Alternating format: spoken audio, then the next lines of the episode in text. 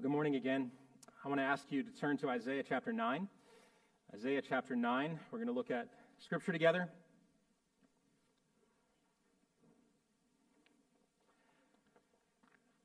One of the main goals of this time of year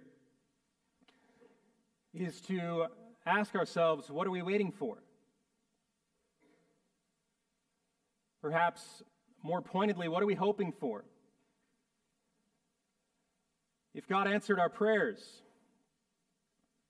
if indeed, or because indeed God is with us, what difference does it make? Perhaps another way to frame this would be to say, as we approach Christmas time, one of the things that the church should be asking itself, and perhaps the world is looking in and asking as well, is just how audacious can our hopes get? And when we ask the question, what are we waiting for? Maybe more than that, what are we hoping for? One of the good things to do, a good way to interpret or to think about Scripture is to look back in Scripture. One way to identify and say, who are we and what are we supposed to be about, is to look back and say, well, what have God's people been about? What have they been hoping for? What have they been seeing and looking at? And what we find here in 2021 as we as God's people are asking the question, what are we waiting for? What are we hoping for? One of the things that we find is that we can look back and find friends. We can see that we're not that much different than the people of God have been down through the ages. That in fact, the scriptures are one story, beginning to end. That there has been one line of audacious, bold hope that cuts through all of history.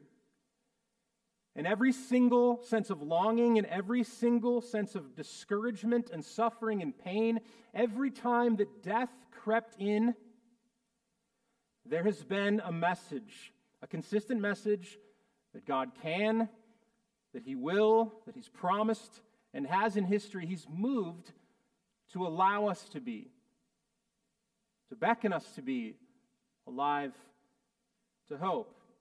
That waiting doesn't have to just be an impatient tapping of the foot, but it can be a warming, comforting, bold hope.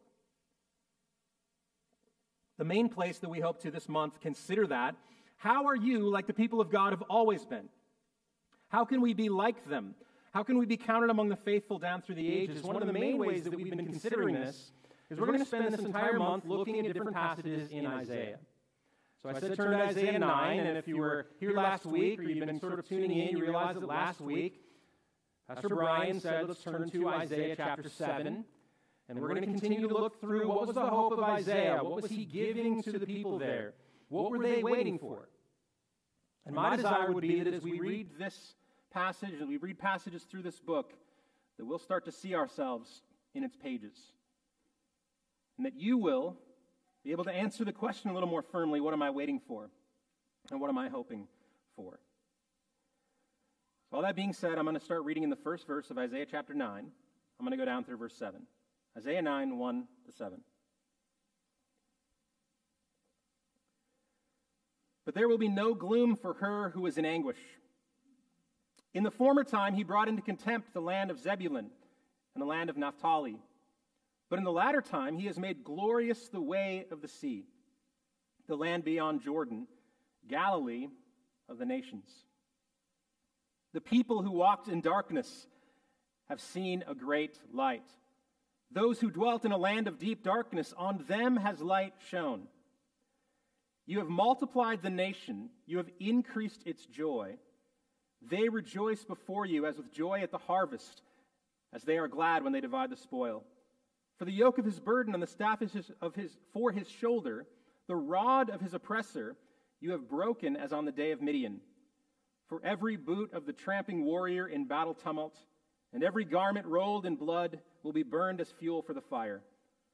For to us a child is born, to us a son is given, and the government shall be upon his shoulder, and his name shall be called Wonderful Counselor, Mighty God, Everlasting Father, Prince of Peace. Of the increase of his government and of peace there will be no end. On the throne of David and over his kingdom, to establish it and to uphold it with justice and with righteousness from this time forth and forevermore. The zeal of the Lord of hosts will do this. Would you pray with me?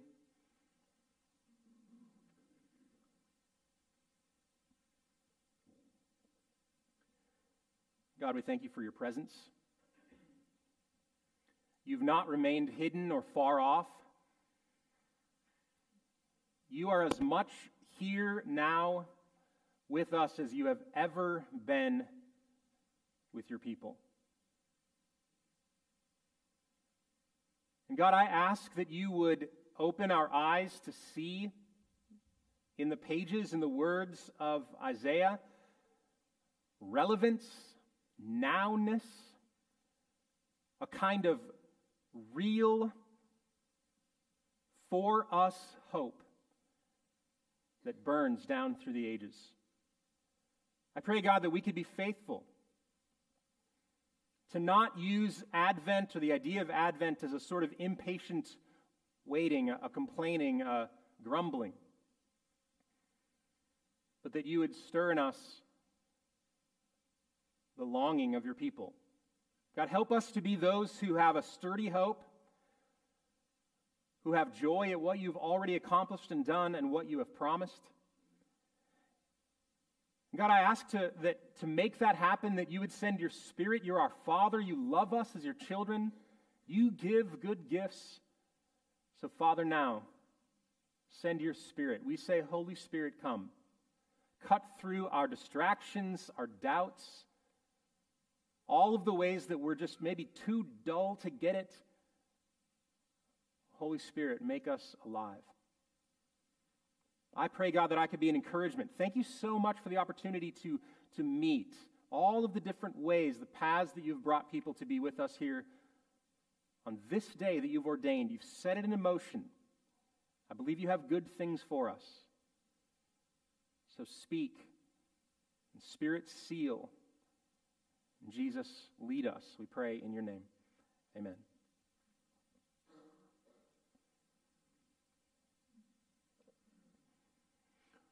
One of the things that Israel had to come to grips with again and again and again and again is that they were, in fact, waiting for something. You know, there's something in that that ignites a burning or a longing. When you say you're waiting for something, it is an explicit acknowledgement of something that you've perhaps felt, and that is, is that I am lacking. Things aren't going the way that they should. And so, if I'm going to think about this passage or, or set up a hope in a way that could be understandable to us, I want to think about a few different words. The first one is lack. And that's a, a, kind of an innocuous, sort of diplomatic way to describe, I think, what our real situation is, but I'm just going to use the word lack for now. Secondarily, I want to describe the promise of God, God's activity. So maybe the second word would be promise. And then finally, a word hope. Simple words to frame Advent for us lack, promise, and hope. The first one is to acknowledge that Christianity, especially as we approach Christmas, is not closing our eyes, fingers in our ears, acting as though everything is fine. Because the idea of waiting or Advent, as it's been down through history, admits something I am lacking. Advertisers know this when you get bombarded with advertisements, the thing that is most valuable to create in someone is a sense of, I have something missing. I need this men's shave club. My, the stubble on my face has been scratching my wife for weeks and months, and she hates it. I need this. Or some child watching a commercial. They had a perfectly happy life and then someone showed them Elmo, who laughs when you tickle him.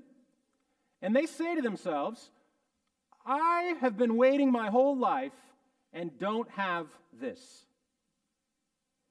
Those are perhaps fun reasons to think about waiting. And advertisers know the most valuable thing you can do is to get someone to admit that they have a lack. Sometimes, though, the realities of life don't take an advertiser to point out to us. And in our most honest moments, we feel lack creeping in all over the place. You have been bombarded with stress at work and in life and in marriage and in friendship. And everywhere you turn, you think to yourself something like this I can imagine a person who would handle this well, but I'm not them. I lack the wisdom that I need. I lack the words that I need. I lack the strength that I need. I am bound up in my emotions in a way that I can't escape. I simply lack. And many of us live huge chunks of our life feeling a kind of measuring stick next to us with a big flashing light that says lack. And even if it's not as therapeutic or as personal as that, I mean, you're getting really honest if you're admitting that to people. All you have to do is look around the world and you can see the lack. There's a lack of resources, there's a lack of justice, there's a lack of wisdom, there's a lack of holiness. Our situations are not the way that we would desire them to be. God has designed us to hope. He's designed us to believe that there is something better. He's designed us to want. And yet we're living in this world where it's not going the way that it should. And it turns out that Israel had that experience over and over and over again. So the hope on a morning like this would be to help us to realize and to see that we're not that much different than God's people have always been. Isaiah chapter 9 is wonderful. I don't know how you feel in reading some of Isaiah 9, but I, I feel like I want to get my stomping on a little bit. Have you ever been in something and you feel like it's really kind of I mean, like by the time I'm getting some of these verses of the increase of his government, his peace, there will be. I mean, I want to be like a, a guy that I saw in Arkansas preach sometimes who would sort of stomp around he would get so into it, he would ask the congregation for a moment. Now, the increase of his government, hold me a minute. Amen. That's what he'd say. Or he'd say, Hallelujah. Like, I read these passages and I'm, I'm, I'm excited. I think, yes, and I'm longing for something. But that's not where Isaiah 9 starts. Look at the words that start the chapter. There will be no gloom. You know what no gloom comes on the heels of? Gloom. And that gloom won't be for the person who is in anguish. How about these words to jumpstart your Christmas? Gloomy anguish. In former time, he brought them into contempt. What is being described here, the thing that prepares a people for the hope that God wants to give them, is an admission of lack. It's not going to be on the screens, but the end of chapter 8 is even worse. This is what Isaiah says is going to happen to God's people. That they're going to pass through the land, they'll be greatly distressed, hungry, enraged, speaking contemptuously against their king and their God. They look to the earth, but only distress and darkness, gloom of anguish, thrust into thick darkness.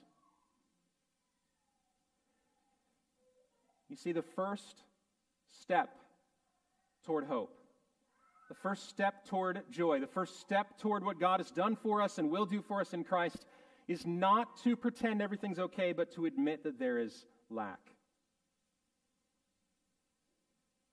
And so, Christmas time, maybe this time of year, one of the things that I would hope, one of the things that I would desire is for us to be the kind of people who say, we are not pretending. We're going to bring our whole selves all of the difficulties of the world. And here's what we're going to do we're going to take God at His word and we're going to, we're going to run to Him with lack. The spirit of Christmas starts with you stop, stopping pretending that you have it all together or that things don't bother you or that the world is okay. It is in many ways definitively not okay. That's why we wait. And in this day and age, Isaiah is speaking to a people who are waiting. They are experiencing difficulty. Things are not going well. They have corrupt leadership. They have enemies that are pressing in. Brian did a wonderful job last week trying to describe the way that the history of Israel is unfolding. And maybe this would help you because it helps me. One of the hard things about reading the Old Testament, can I admit that? I'm going to keep my job as a pastor. One of the hard things about reading the Old Testament is that you can read through it and you think to yourself, this doesn't make any sense chronologically. You know, in the first part of the Old Testament, there's all the history books, 1st and 2nd Samuel, 1st and 2nd Kings that our youth is going through. And it helped me one day when someone pointed out to me, they said, you know, here's the thing. It doesn't just start at a story and go chronologically through. All the prophets in the second half of the Old Testament, imagine the second half of the Old Testament flipped up back on top of the history of Israel. So these prophets are superimposed over the top. I'm going to set a scene for you. Imagine someone is writing is, is directing a movie about the history of the corrupt kings of Israel. So they go in and they focus on, you know, maybe Ahaz has his part in this movie of the series of kings. And that's who is in Isaiah 7 spoken to. So there, here's the scene. Ahaz is walking down the street. He's with his advisors. He's getting counsel. He's thinking about the future. He's talking about the economy and about the Assyrians and all these people. And then as they walk down the street, in the background, there's a kind of weird looking guy speaking prophecies. And if you're careful, when you walk by, you'll see Isaiah standing on the same street at the same time, describing and telling them what God is doing in the midst of their real history. Now, you may not have catch it at first. You might have to rewind it. Somebody sits up and the, rewind that. Was that Isaiah? And you go back and you grainy it in and you, you say, zoom in on that. The point is, is that these prophets are very much attached to what's happening in real time to Israel. They're not some sort of separate story. And I don't know about you, but for a long time, it's difficult for me. A long time, it was difficult for me because I'm reading these and they just seem totally detached, like, like ethereal sort of bits of proverbial wisdom floating in the world somewhere. No, Isaiah is there on the streets. He's speaking to people who feel and know their lack. They are not making it. Everything that was promised to them was not coming true. And those people, when they heard the words from Isaiah, they perked up in the midst of their lack to a promise. They perked up to one of the most profound words in the Bible everywhere you see the word but, get excited. 9, verse 1 but there will be no gloom. So often, in the midst of people admitting their lack, God is poised, He's ready, He's like a spring trap. God desiring mercy for those who admit their need and lack. He loves to rush to the aid with promises of those who have finally given up. I know it sounds funny to say, come to God, He's amazing. He's like a mousetrap. But that's legitimately what He's like with mercy and action and promise for those who would come to Him. And in the midst of their need, Isaiah says, Look, I'm going to tell you like it is. You got a lot of lack around here, Israel. And then there's these moments down in where we see God's heart just beating and bleeding through. But there will be no gloom, and God has promised that even in the midst of their lack, that they should wait for something. Because one day in the midst of darkness, great light will come. One day, right where they live, those who are dwelling in a land of darkness, light will shine. I love this picture. It's not as though he says, Look, we got to get you out of here. Just escape the world, just escape your circumstances. No, right into the midst of your deepest moment of darkness, light shines. It illumines the whole thing. Yes, exactly where you are, God promises to meet you.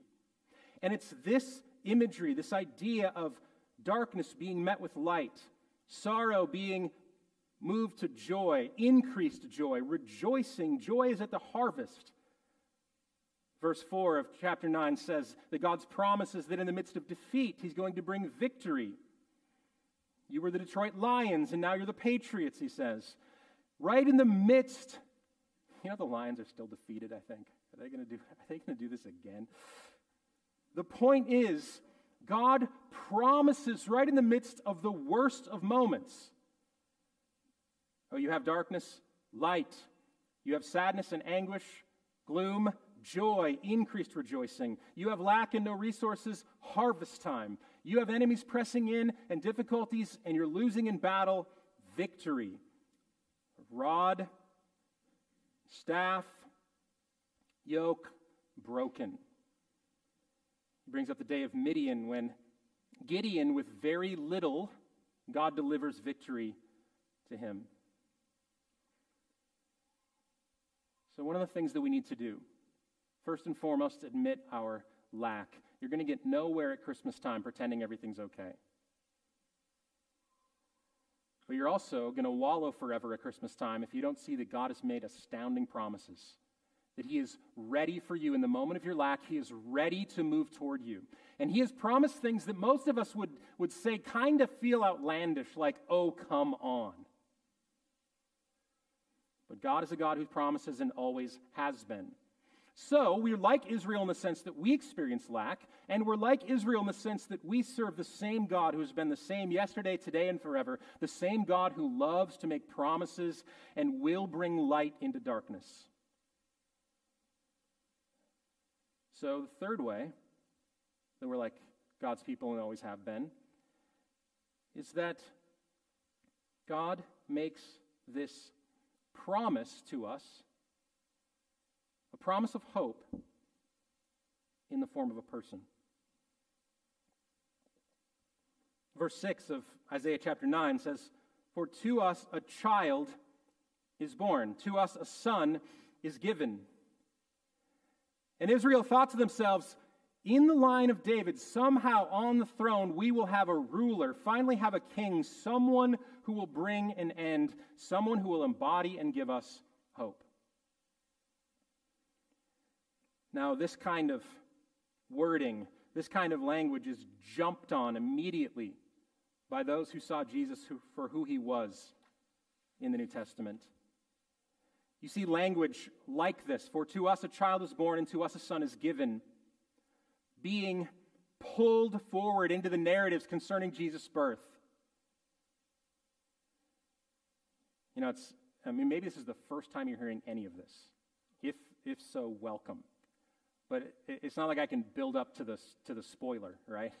It's not like we're reading Isaiah, Isaiah 9, and then we go to the New Testament, and get this, a child was born. Did you know that there's a birth that happens at Christmas? I know you know this, but maybe you've lost the hope of it.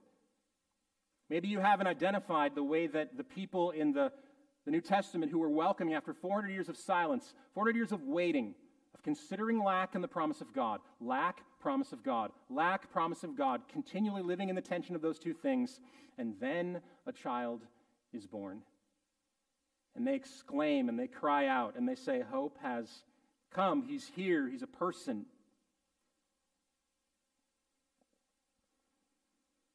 Matthew chapter 4.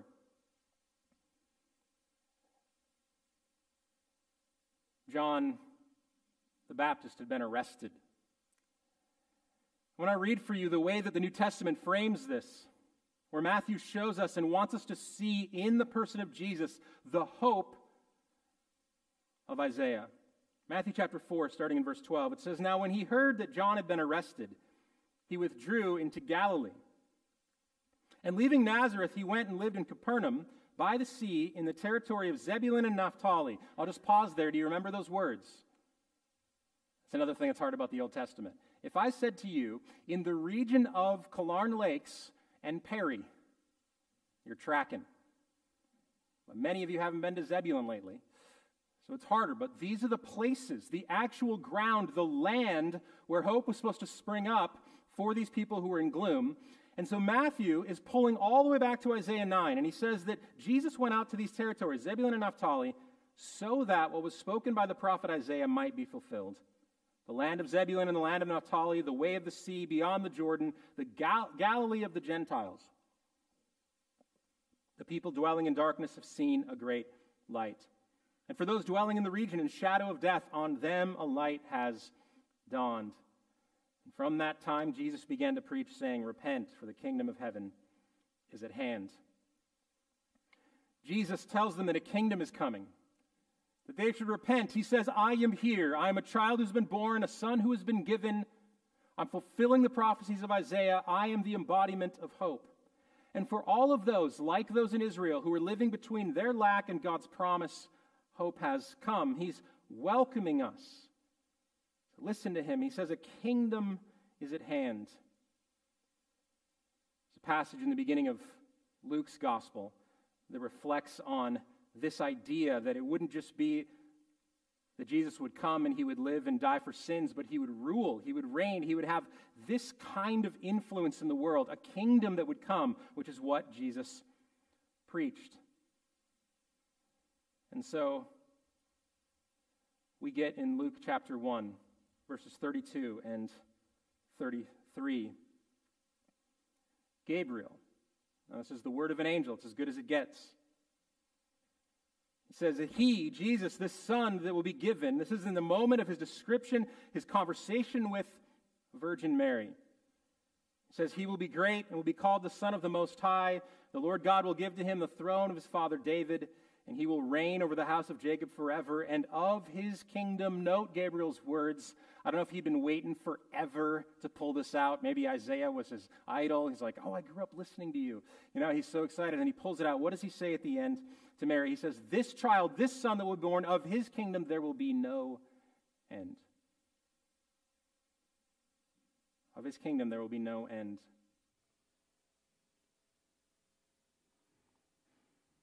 So, what, what do we have in Jesus? What hope do we have? What are you waiting for? What are you hoping for? Well, I would say to you, what you are waiting for and what you're hoping for is nothing less than the redemption of all things. Nothing less than every war being ended forever. Nothing less than all gloom and anguish gone and not remembered any longer. Nothing less than hope itself, having indwelt the world and coming back again to take over all things to rule and reign forever. What are you waiting for? What are you hoping for? A glorious, endless, wonderful, counselor filled, Prince of Peace filled kingdom. I'm not sure that we can make too much of this. You guys talk about this every year. You haven't let go of the Christmas thing yet? Oh, no, no, no. Let me tell you about the hope that we have in Him. It's audacious, it's bold, it's never ending, it reaches every part of all of humanity. There is no one who will be untouched by the rule and the reign of Jesus. I can bring out some wreaths for that. I can sing some carols for that I can give generously to needy for that. We can put on our Sunday best for that. So, this Advent, we want to line up and to be as God's people have always been. That is, is that we admit that we are not fully yet, we don't fully yet have what we were designed for, so there is a lack that is obvious. We admit that, we feel that. We come here on Sundays, we look at one another and we say, Pray for me. Let's pray together. It's what God's people have always done. But like God's people, the thing that kept them going is they rehearsed the promises. They had people like Isaiah standing on the street corner while all of the activities of real life were going by, crying out, saying, Let me tell you what God has done. Let me tell you what God promises to do. So, this Christmas, this Advent, we will be like God's people have always been, not only admitting lack, but rehearsing the promises of God. And then finally, we will be like God's people have always been, believing that one day all the promises of God will come to fruition because a child has been given, because a son will be given. And we can't be quiet about this. It changes everything. Well, for how long does it change everything? Forever. Hope has come. And hope will come again. That is what Advent is all about. I think it's what the spirit of Isaiah is crying out. And my hope would be, and I want to pray with you now, my hope would be that the Spirit of God would bind us together so that we feel not alone that we feel not only our lack, but we hear the promises of God and that we find ourselves growing in hope. Let's pray.